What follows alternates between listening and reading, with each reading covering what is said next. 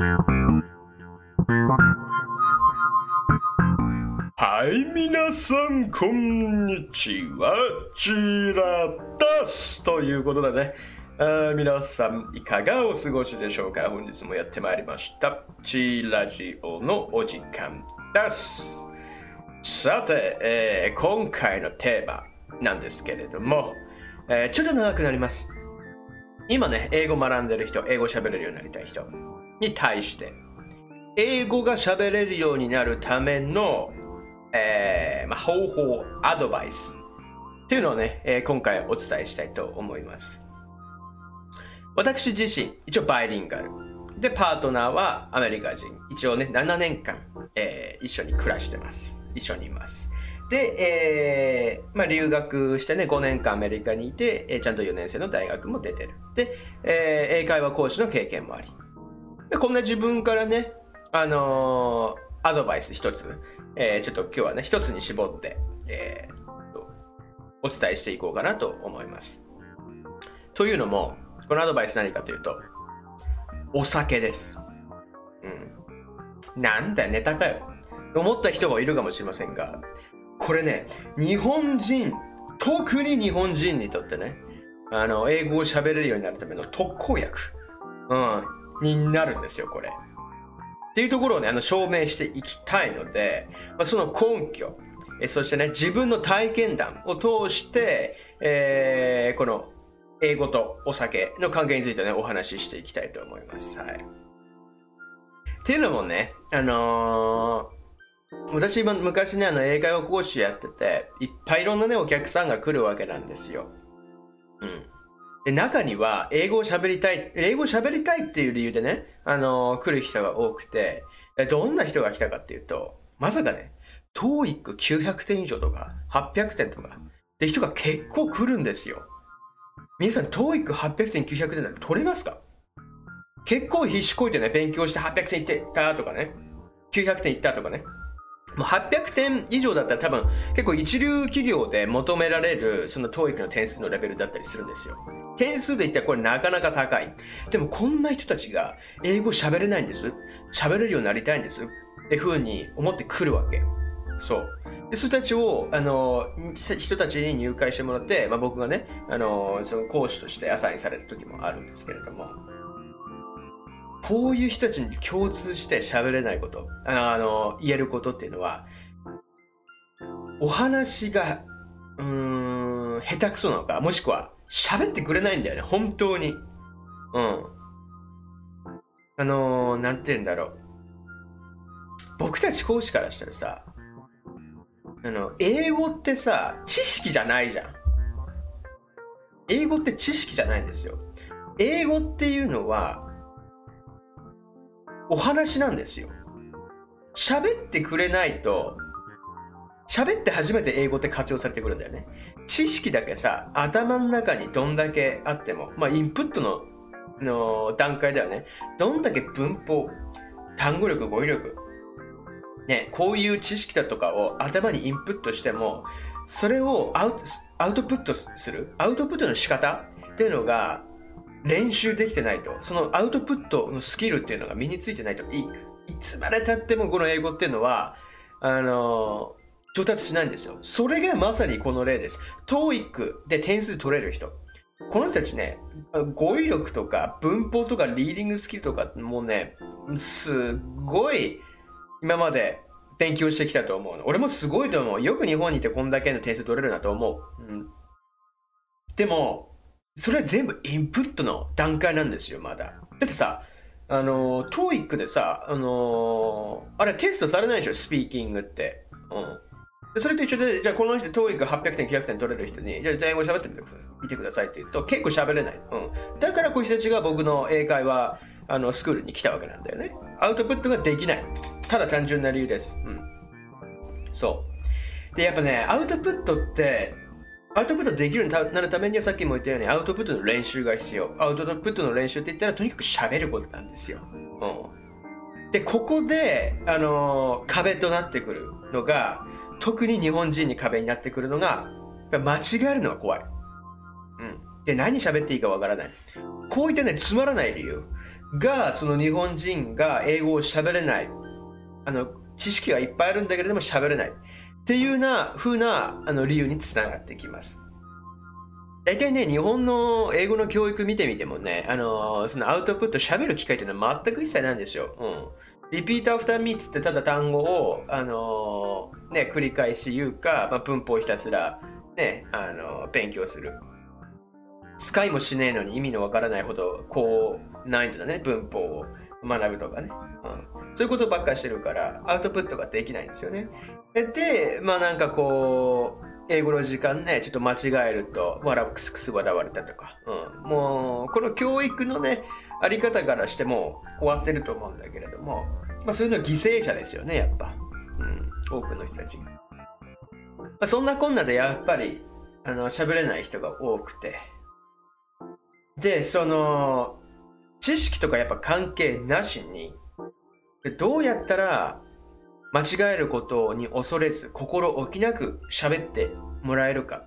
そのやっぱ環境づくりっていうのもね、その講師としては結構大事で、まあテンション1.5倍高めにね、あの接したりするんですけれども、うん。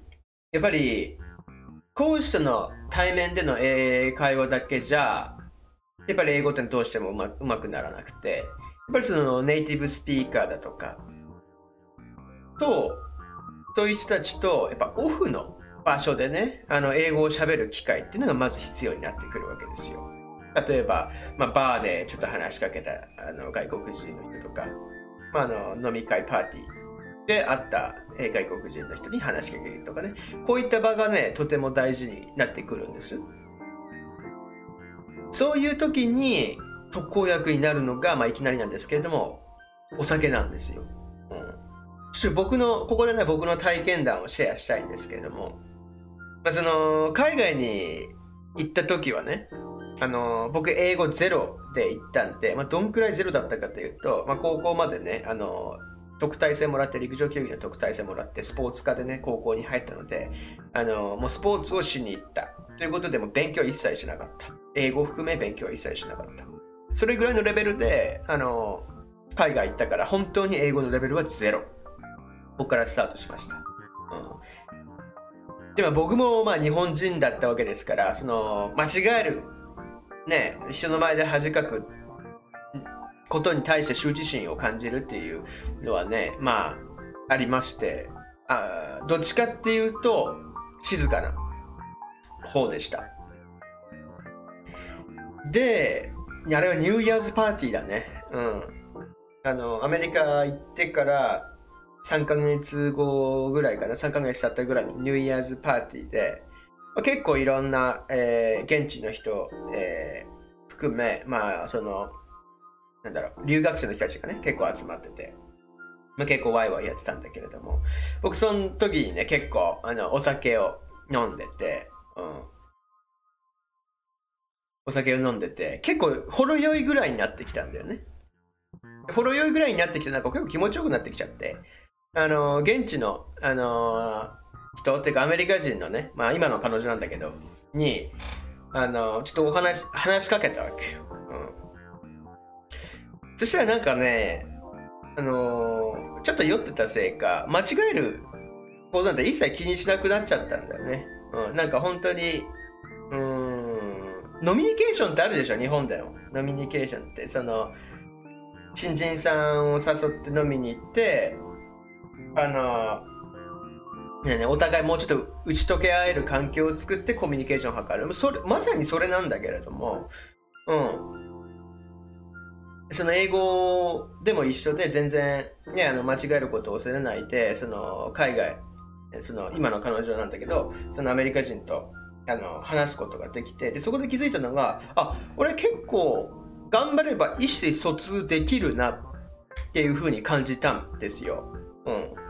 まあ、3ヶ月でね、あのー、蓄えた知識なんですけれども、それをどうにか試行錯誤してね、間違いまくりましたよ、もちろん。うん。通じなかった得意もあります。自分の言いたいことが。でもだからといって、まあ、そこでやめないで、まあ、他の単語使ってみたり、他の文法にしてみたりで、とにかく伝える。間違えるじゃ、まあ、正しく言うじゃなくて、自分の言いたいことを伝える。もうこれにフォーカスして、まあ、喋った結果、結構やっぱ通じてですね、コミュニケーションが取れて、うん。あ、俺でも、やっぱり通じるんだっていうのがね、あのー、そこで感じ取ることができたんです。うん。なので、本当に、やっぱその、お酒の力を借りすぎるのは良くないですよ。借りすぎるのは良くないですけれども、お酒の力によって、その間違える、あの、ことに対する羞恥心を減らす。っていうのは、本当に自信をつけるためにね。うん。そして、あの、正しく言うことが大事なんじゃなくて、自分の言いたいことを相手に理解してもらう、伝えるってことが大事なんだ。これに気づいてもらうためにね、あの、とてもいい方法だと思います。うん。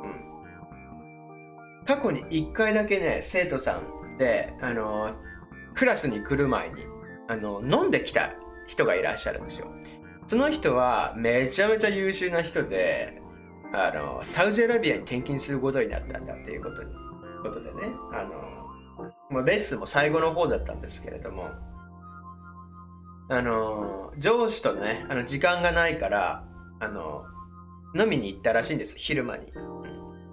で結構飲んだ後に、まあ、その、レッスンに、えー、来てくれて、そしたらね、この人、いつも以上にやっぱ喋ってて、うん、いつも以上に喋ってくれて、こっちとしてはね、非常にやりやすかったです。うん、結局ね、あの、喋ってもらえないと、生徒さんに喋、生徒さんに喋ってもらえないと、あの、何が課題なのか、何が間違いなのか、何が問題なのかっていうのはね、あの、こちらとしても見れないんですよ。うん。相手の頭の中を覗くことはできないので、やっぱりそれをアウトプットしてもらって、そこから課題、え問題点、もしくは直す箇所っていうのがやっぱ初めて講師としても見れるので、うん。おしゃべりな人っていうのは、あの、英語でも日本語でもね、これも才能だと思います。うん。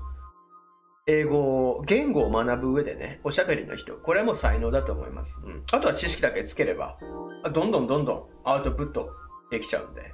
うん。ということでね、うん。あのー、このお酒を生かす機会っていうのがね、あの見つけるのがまた難しいと思うんですけれども、例えば留学してる方？今留学してる方とか、あの海外住んでる方で、英語を話すとか、えー、ね、あの、英語話せないっていう人には本当におすすめだと思います、これ。ぜひお酒を飲んでから、飲みすぎダメですよ。飲んでほろ酔いぐらいになってから、あの、海外の人とコミュニケーションを取ってみる。これね、えー、ちょっとぜひやっていただきたいと思います。はい。ということでね、あの、僕もその、留学以外でもその英語にかか、英語関係に関わる、あの、経験っていうのがまあまあありますので、まあ今後のね、あの、なんでしょう。エピソードでもね、そういうことをちょっとシェアできたらなというふうに考えております。はい。ということで、えー、本日はね、お酒と英語に関する、えー、エピソードをシェアさせていただきました。また次回のね、えー、なんでしょう、エピソードで、えー、お会いできればと思います。それでは皆さん、良い一日を。あ、グッバイ